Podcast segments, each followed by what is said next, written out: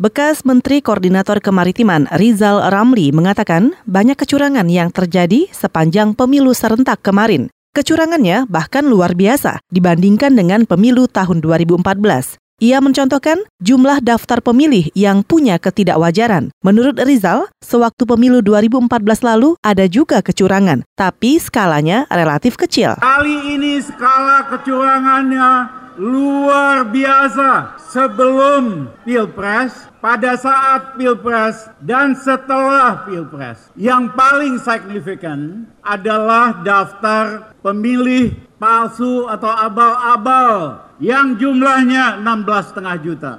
Bekas Menko Kemaritiman Rizal Ramli menambahkan, dugaan kecurangan pemilu serentak yang sudah diungkap sejumlah pihak justru tidak ditanggapi Komisi Pemilihan Umum. Kata Rizal, KPU malah tutup mata dan telinga, misalnya tentang dugaan banyaknya data pemilih palsu.